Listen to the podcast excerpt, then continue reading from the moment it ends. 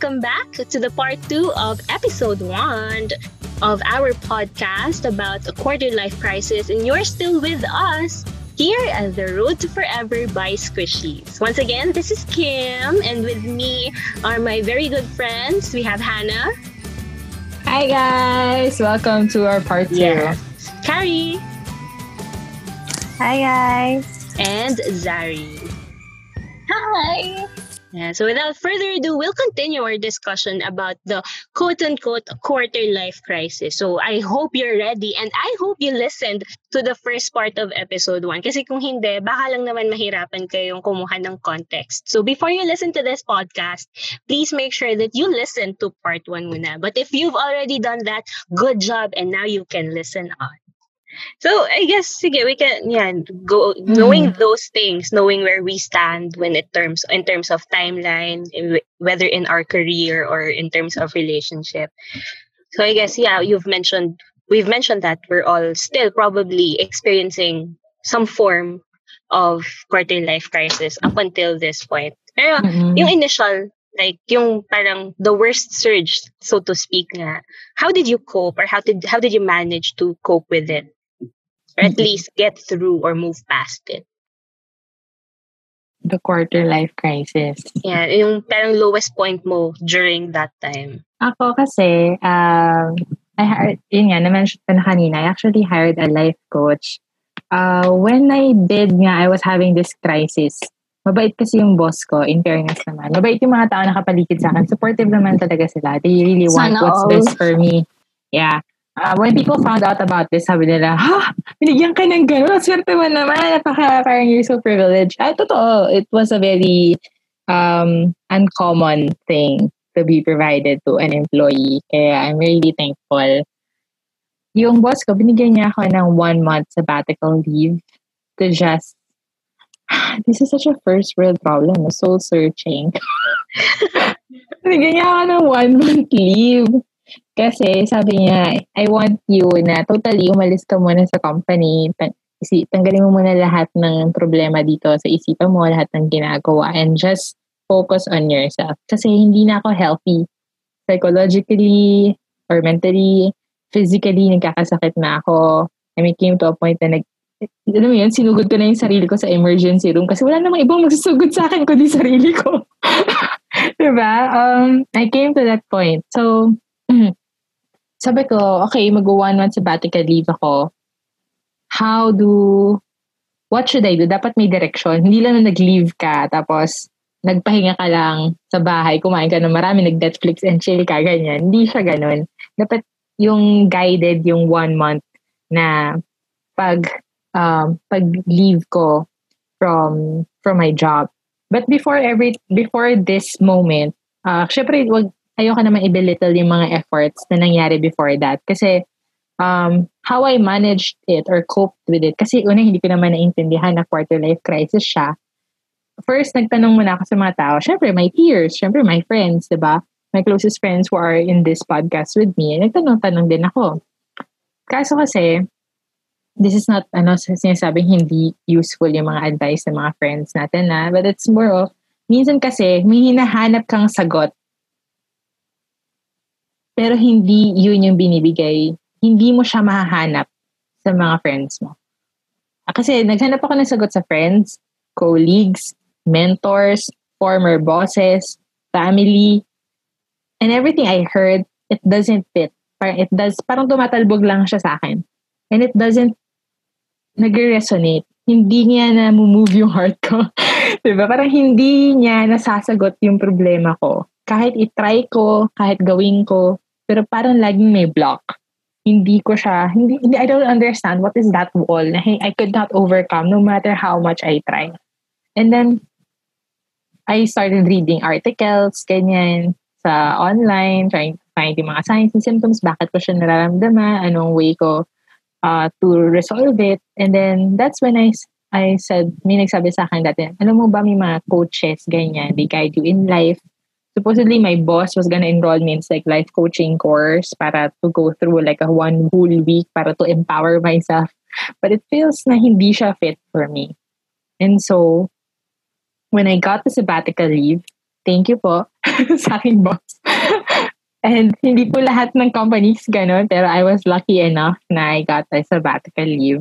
I had a life coach who went through like a 6 weeks program with me, asking about life, just asking about everything, questioning yung mga choices ko, which is good kasi yun pala, ang kailangan ko is a person who is a third party, non-related, no biases at all, na hindi ako kilala, na kayang sabihin sa akin point blank na eto, sa paningin ko, listening to your story, this is how I see your life. And this is how you've made your choices. And this is the things that you want to do. And at the same time, it was a very open conversation na the person makes you feel na anything is possible. Kasi diba, kanina napag-usapan natin, timelines, age, culture, yun yung mga bagay na kinoconsider natin. Or actually, ito pa, yung mga personal beliefs natin and values na pinangahawakan natin. We don't really question them kasi part na siya ng pagkatao natin eh. So parang, this person made me question those. Na itong mga beliefs ko or yung mga nag-limiting beliefs sa akin na pinaniniwalaan ko na dapat hindi na ako muna sa trabaho to kasi ito na yun eh. Ilang taon na ako, ganyan. Matagal na ako dito sa job na to. Yun yung nag-wake up call sa akin na, okay, if you ask yourself, if you have no limitations at all, what would you do? Huwag mo na isipin yung family, friends, kasi at the end of the day, you're making the decision for yourself. You're the one who's gonna live your life. Not them, not your friends, not your parents, not your colleagues. Ano yung gusto mong gawin? At saka, pag dumating ka na ba, kapag 20 years later on in your life, and you look back, anong gusto mong matandaan sa sarili mo? Would you want na maging miserable ka kasi you did not take that leap of faith? So, yun yung mga parang, it helped me to cope with what I was going through. But it wasn't the answer. It's not like an overnight, after 6 weeks, okay ka na, masaya ka na. You've got ding-ding-ding moments. Every day, like inspiration. It's a conscious effort to keep choosing nga yung mga ganong bagay na, okay, I'm gonna do this for myself. But of course, hindi naman, kasi pag gagawa tayo ng bagay para sa sarili natin, people will view it selfish. Doing self-care is selfish.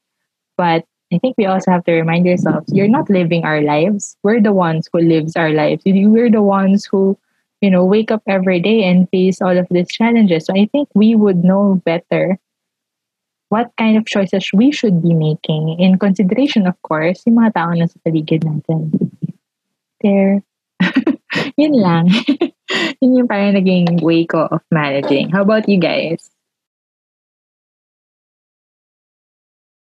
Ako siguro, how I cope with it. Nung na-trigger kasi siya, since nagpatong-patong na siya, it came to a point na nag-open up na ako sa parents ko. Letter ko pa yun in-open up eh. So nag-open up ako sa parents ko. Tapos, shinare ko sa kanila what I was going through, ganun.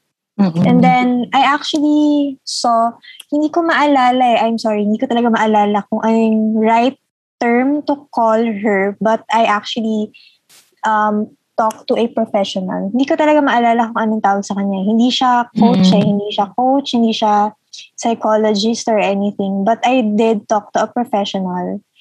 And kahit papaano that helped. Pero I think, ang naging coping mechanism ko was I find time for family. Kapag nandito yung parents ko, yung dad ko, kapag bumibisita siya, I make it a point na dapat makakasama ko siya. Kahit sobrang saglit lang, kailangan makasama ko siya.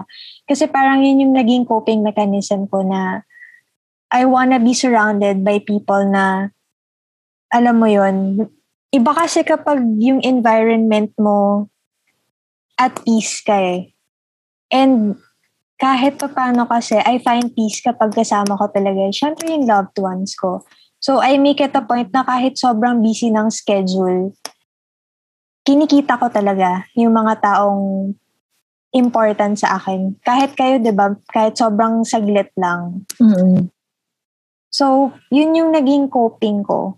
Kasi ang nagiging ano nila is, ang usual kasing rant or labasan ng loob ng mga tao is usually inuman, parties, ganon. Eh, hindi kasi yun yung crowd ko. Hindi kasi ako mahilig sa mga ganong ano, scenes. So, ako, yun, more on family time. Tapos, nung nandyan na yung pamangkin ko, spending as much time with her, yun talaga yung nagiging relief ko. Kahit papaano. Parang yun yung escape ko eh. So, yun siguro yung naging coping mechanism ko. Kasi for other people kasi, ang lagi na lang sinistress is dapat wala kang social life when it comes to med school. Dapat focus ka lang dyan. Dapat aral ka lang ng aral. Bawal ka ng ganyan, bawal ka ng ganyan. Yun kasi yung naging parang culture din. Kasi parang sinasabi nila na hindi ka dapat nag-i-enjoy. Parang ganun. Pero, yun yung naging ano ko kasi na nung na-realize ko na I'm putting so much pressure on myself. Na I think kahit naman ngayon, meron pa rin naman akong nilalagay na pressure sa sarili ko. But, you know, na-realize ko na I have to live in the moment. Na kailangan isipin ko rin naman yung self ko na deserve ko rin naman ng rest from time to time. So, naging process siya na iniisip ko na kailangan ko yun. Deserve ko rin naman yun. Kasi yun yung nagiging ano yun, na parang, di ba parang nakaka-guilty kasi na kapag when you're at a certain point in your life na kapag may ginagawa, kailangan dire-diretso lang, kailangan full force, na nakakalimutan natin na deserve rin natin to rest. Yun yung nagiging toxic culture din eh. Yung laging sinasabi sa atin, hindi ka dapat, parang nakaka-guilty na nag-rest. Pero yun yung na-realize ko. Na I deserve to take some time for myself to just, you know, breathe. Yun. Yun yung naging coping ko siguro. And be surrounded by your loved ones. Yeah, be surrounded by the people that really matter. I mean, may add lang ako. Hindi ko kasi mali yung term, pero parang yung mga sinasabi na sobrang masyadong privilege naman yung ano yun, may term yun eh. Parang entitled? Entitled, there. That's the right term. Parang, it's different from self-care and entitlement. Yeah. Na parang, deserve ko to eh, bigay mo sa akin, gano'n. May gano'n. Hindi namin yun pinapromote. Pinapromote. What we're saying, di ba? It's like, when you know you've given enough of yourself. It's about boundaries. Yes. It's about knowing when to stop, when to rest, when to say no, when to say yes. So, when to prioritize yourself. Yes. Hindi po siya pagiging selfish, hindi siya pagiging entitled na. Kasi diba sa generation daw natin, masyado daw tayong entitled. Well, maybe to some extent, may ganong mga section of people, but not everyone. I think it's more of understanding yung limitations mo bilang tao. Kung hanggang saan lang natin kaya. And hindi mo tayo robot, kailangan natin magpahinga. Hindi mo tayo 24/7 bukas lagi. True. Fast food chain na lang ganon. Drugstore. True. Zari. For me, siguro at that time, diba I mentioned kasi that HR has different function and I've been in the recruitment facet for so long.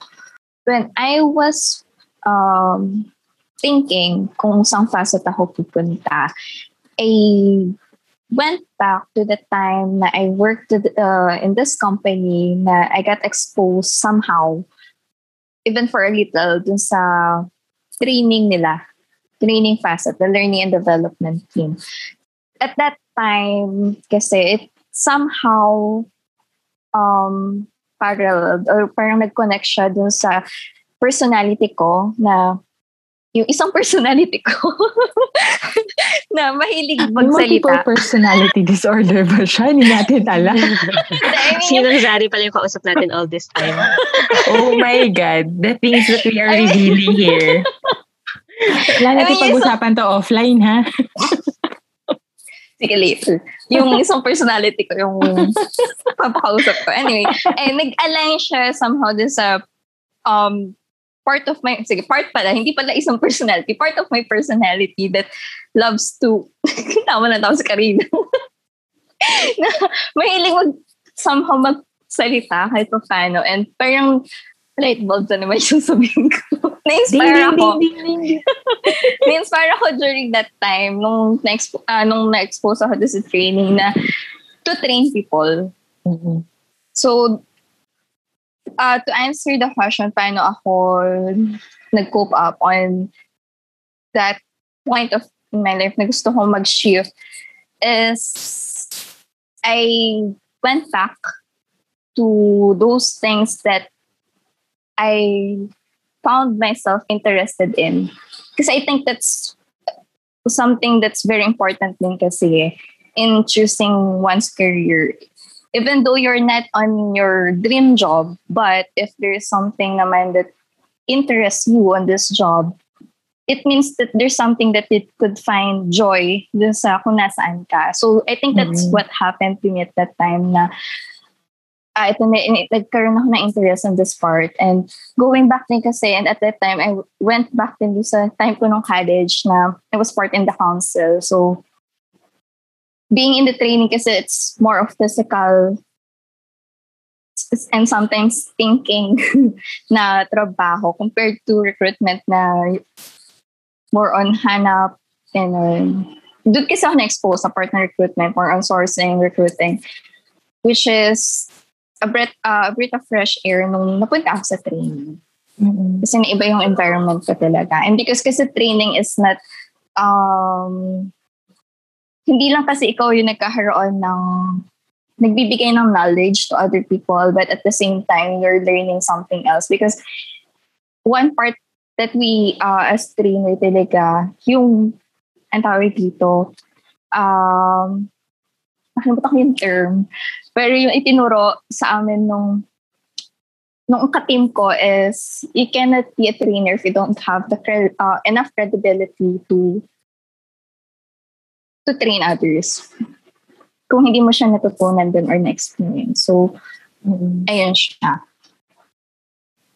So, yeah. May add lang ako. Naalala ko lang when sinabi kasi ni Zari na parang she looked back, diba, sa mga bagay na interest niya. I had a mentor before who asked me when going through this whole crisis na there are three things na you have to look when you're looking for your career or the job that you want to pursue. Your career must align on these three things. It should align with your interests, your skills, and your values. Mm-hmm. And if at any point in your life or at any point in your career, nababali mo na or nakakompromise mo na yung what your values are, your skills are, and your interests are, then there is already a misalignment between you and your career. So, I think it was also yung naging guidance ko when I was doing the whole changing of industry and changing of careers that unang-una nabalik ko na yung values ko dun sa ginagawa ko. And yung pinakamasakit kasi parang pagkatao ko na yung tinamaan nung trabaho. So, syempre, hindi dapat ganun. Dapat it should support who you are as a person and improve it while contributing to your company. And back to you, Kim. Back to me. Ayan, how did I cope? Yung coping ko siguro is more of not exactly coping but more of an introspection and reflection. Kasi I mentioned, hindi, gawa na nosebleed na epistaxis si Zari. Pero kasi I mean, oh, kaya nga. Kaya hindi naririnig yung term na yun. Oh my God, college days. It is taxes. Ayan. Pero ayun nga, kasi I dumating kasi yung point of realization na yun while I was at the midst of the contractual work I was in. Na yun nga, doon ko na-realize na mas na-enjoy ko pala yung setting na nagtuturo ako na, yun nga, again, to quote, mas intimate yung setting in a way na napapaligiran ka ng mga estudyante na mga kilala mo kasi they are with you for a long time. So you really have a chance to get to know them. Mm-hmm. Ayun. So, hindi naman, I mean, yeah, I asked for opinions or suggestions. Tinanong ko din yung mga nakapaligid sa akin, especially mga magulang ko, kasi sila yung unang maapektuhan pag nawalan ako ng trabaho. Mm-hmm. Like, willing ba sila? And I was fortunate enough that they gave me the chance na hindi naman nila ako parang sinabihan na, hindi, huwag ka mag-resign, huwag mong ano yan. They gave me a chance naman to realize it for myself, yung to realize what I truly want to do. And eventually, na-achieve ko naman yun. Na-reach ko naman. So, hindi naman ako tatagal din sa industry na to. Like I said nga, it's something naman na I see myself doing for a long time. Mm-hmm. Siguro lang with a higher, with a higher salary. Or the owner of your own learning center. Higher salary, or if I own my own learning center or own school. That's the dream kasi that's the goal. Pero the teaching part itself, being able to teach kids, share knowledge. It's something that I can see myself doing for a long time naman. Yeah.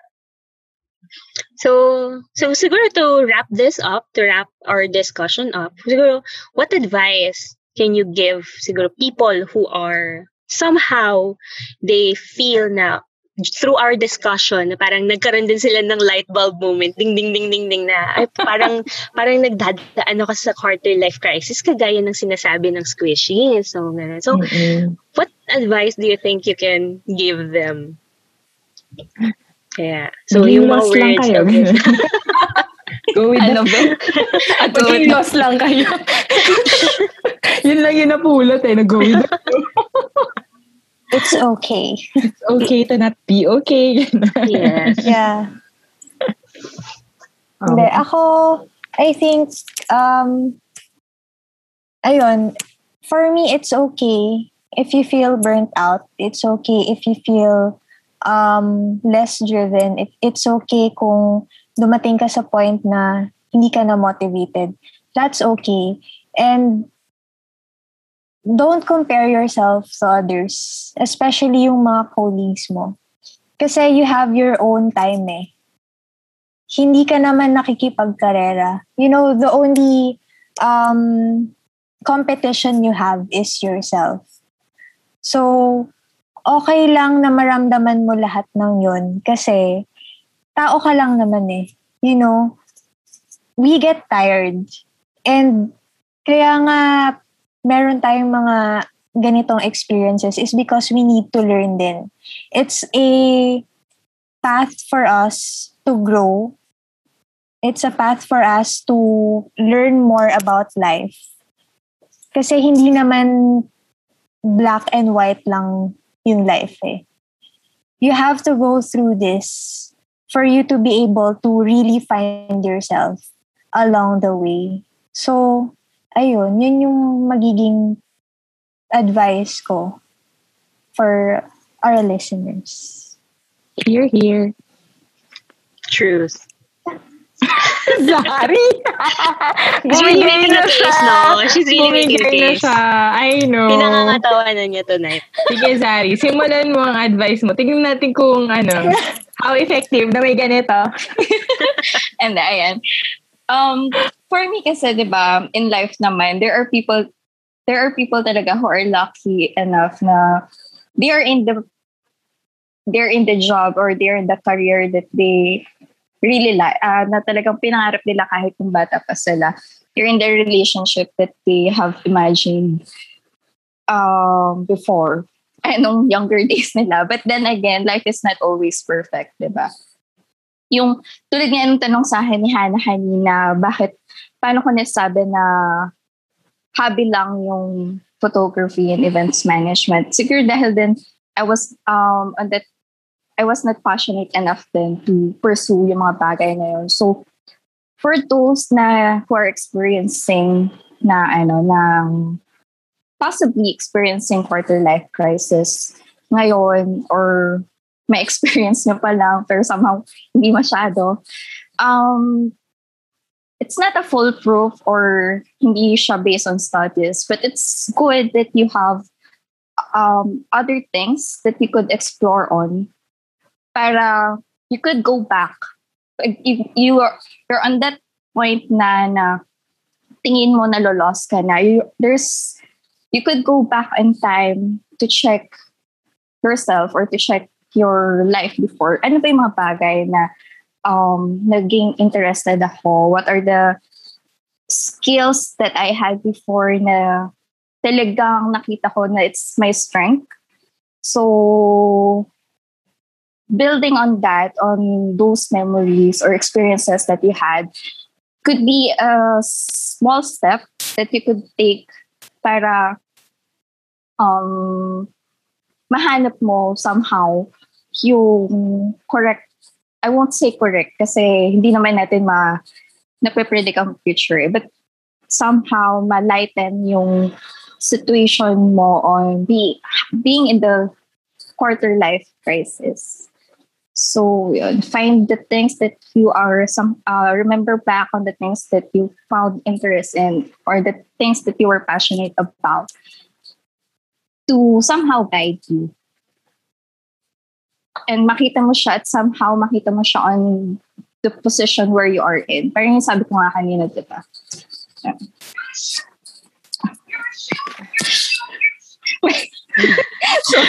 What about si Hannah? May nangyayari dun kay Nazarina. I don't wanna really ask about it. So in my case naman, advice for those going through the similar thing. Touch ko lang din yung sinabi ni Zari about passion. Dati advocate ako ng passion eh. O, diba dati? Follow your passion. Follow your path. Ganyan. Bumugbig ko yan dati. But now, because I've transitioned nga careers and of course, marami na rin life experiences na nangyari. Sorry, mahala. I mentioned king dad mo. Kasi I had this part na I had to sit down with his dad, na my boyfriend's dad. Na parang, of course, they were asking me dun sa mga decision ko rin sa buhay, which is out of concern. And, kasi hindi naman madali yung papasukin ko. Diba? Magiging entrepreneur ako. I have to strive financial independence on my own and do everything on my own. Na usually a company full of employees does will now be done just one by one person. And they asked me if it's something I'm passionate about. Pag nandun ka na sa bagay na gusto mong i-pursue, kasi ba nag-sabbatical leave din ako for 1 month. I've tried so many things. Nag-culinary din ako eh. Nag-culinary ako, tube ako, ganyan. Marami akong ginawa. Tinry ko maging influencer, pero hindi naman talaga siya for me.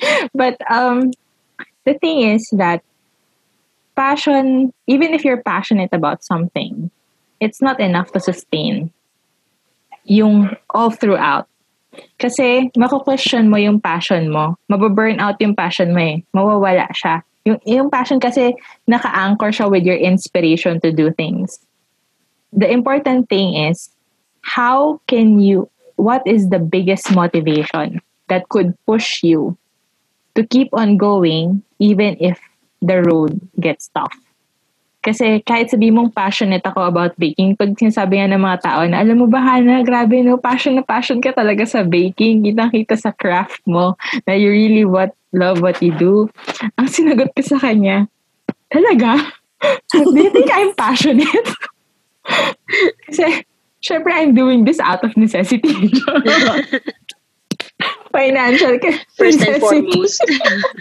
Syempre, hindi yun yung greatest motivation mo, di ba? Mm.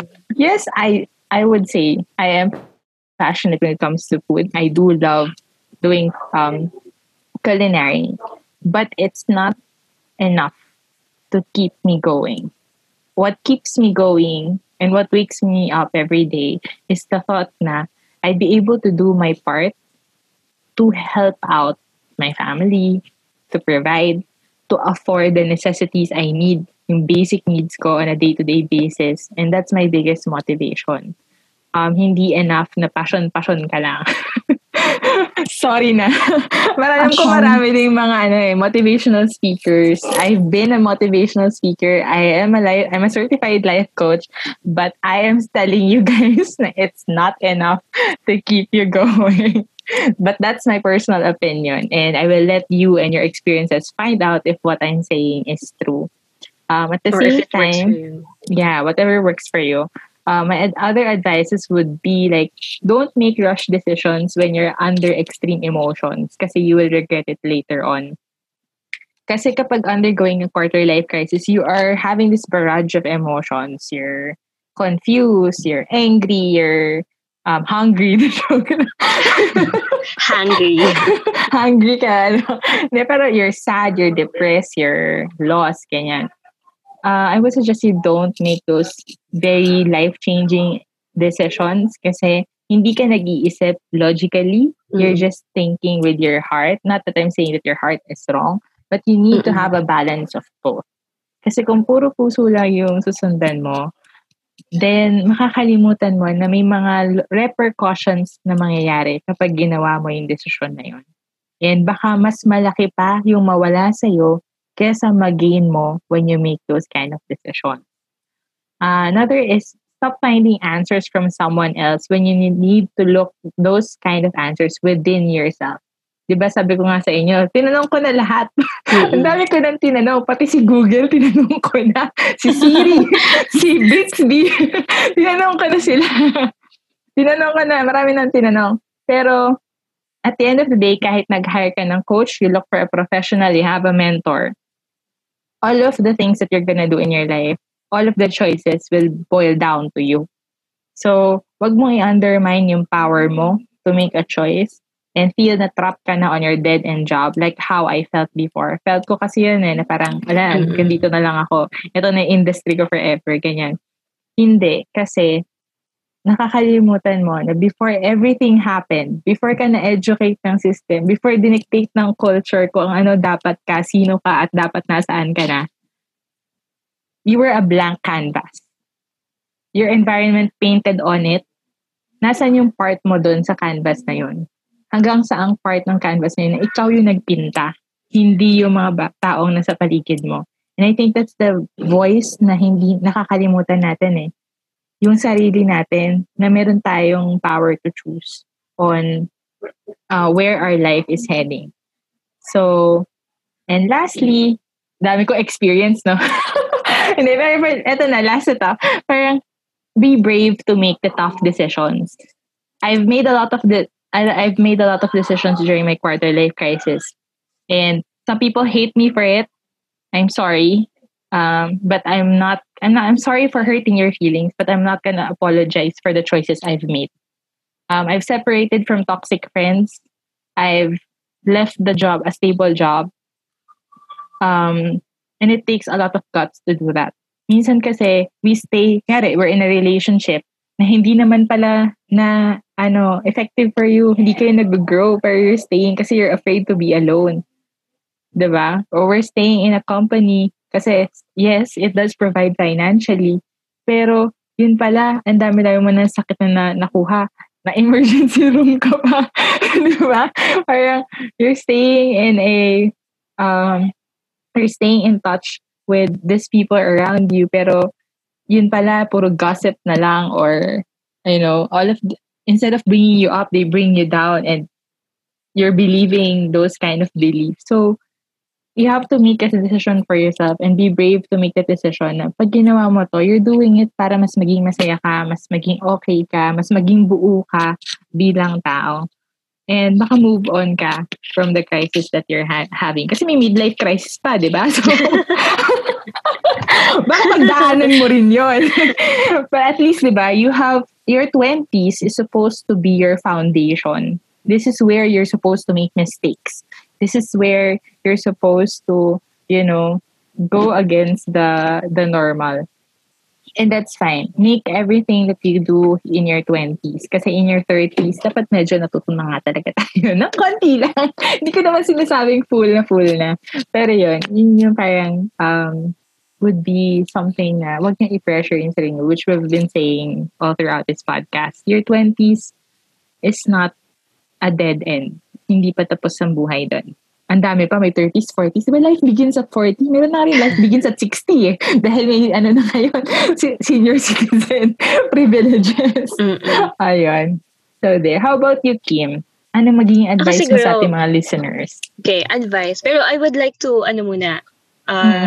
talk about 2 points that you've mentioned about passion and about bravery. So, passion, it's tulad ng sabi ni Zari kanina, there are people that are lucky enough that they're able to pursue what they want, their interest, kung ano yung initial nilang ginusto nilang gawin, nagagawa nila. That's well and good. However, there are people that despite na ganito yung gusto mong gawin, their circumstances do not allow them. And that's what you pointed out, na hindi lang din sapat yung passion. No?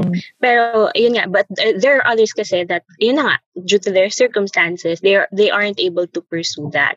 So, when it comes to bravery, it's also brave, I think, na kasi for you, it takes bravery to make this life-changing decisions. But for me then, I would also like to remind our listeners and our watchers that it also takes bravery to stay in the place where you are right now and to find the motivation to keep doing that. That's also, for me, another form of bravery. Yes. Kasi hindi madaling mag-push through sa isang bagay pag pakiramdam mo na hindi na feasible for you eh. Kaya nga lang kasi there are, more often than not, people are left with no choice. Kaya I would like to commend those people na it's not wrong. You don't feel bad that you aren't able to pursue your passion or that you don't feel that you are changing your life. What you're doing now is enough. Yan.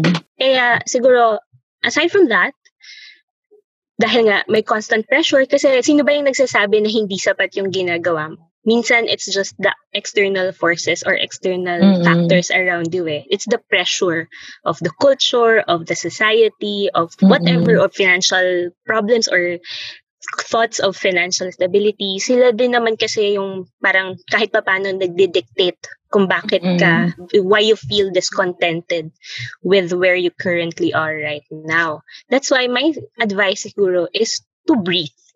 You know, to breathe and slow down. Kasi para din ma-achieve mo yung na-mention ni Hannah na parang clarity. Kasi once you, tama yun, I agree with that. When you are at the height of your emotions, making life-changing decisions is really, you cannot really kasi foresee the consequences. And hindsight could be, could bite you. And mas mahirap na ganun, na you burned your bridges, you left everything, pero at the end, wala kang natagpuan. Mahirap din naman. So, kaya take a moment to breathe and slow down para at least makapag introspect, makapag-reflect kung ano ba yung values mo, yon katulad ng nabanggit ni Hannah, ano ba yung values mo at sa point ng buhay mo ngayon, ano ba yung priorities mo. So, breathe and slow down to think about why are you doing the things you are doing right now? Why do you want to make a life-changing decision or why are you staying in your situation at the moment? And hopefully, I hope with my heart of hearts that through that, pag na kahit pa paano magkaroon ka ng clarity, karoon ka ng ding-ding-ding moment. Ayan. So it's magkaroon ng light bulb moment na it takes recognition. Yan. I guess to recognize din na yung pinagdaanan mo, it's a culmination naman kung saan ka nakarating ngayon. Hindi naman basta-basta yung pinagdaanan mo. So, don't discount your experiences. So, it always counts for something.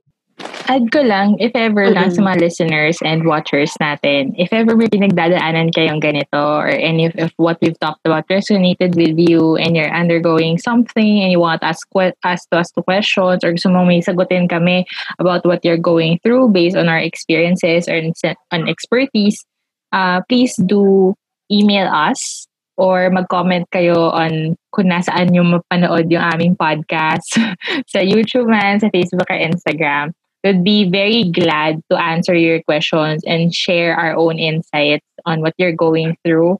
And if ever you need just someone to talk to, feel free also to talk to us. Iba rin na pag meron kang third party nga na perspective na non-involved with your life. Kasi we can be more objective. But, of course, it doesn't have to be na close na tayo doon, di ba?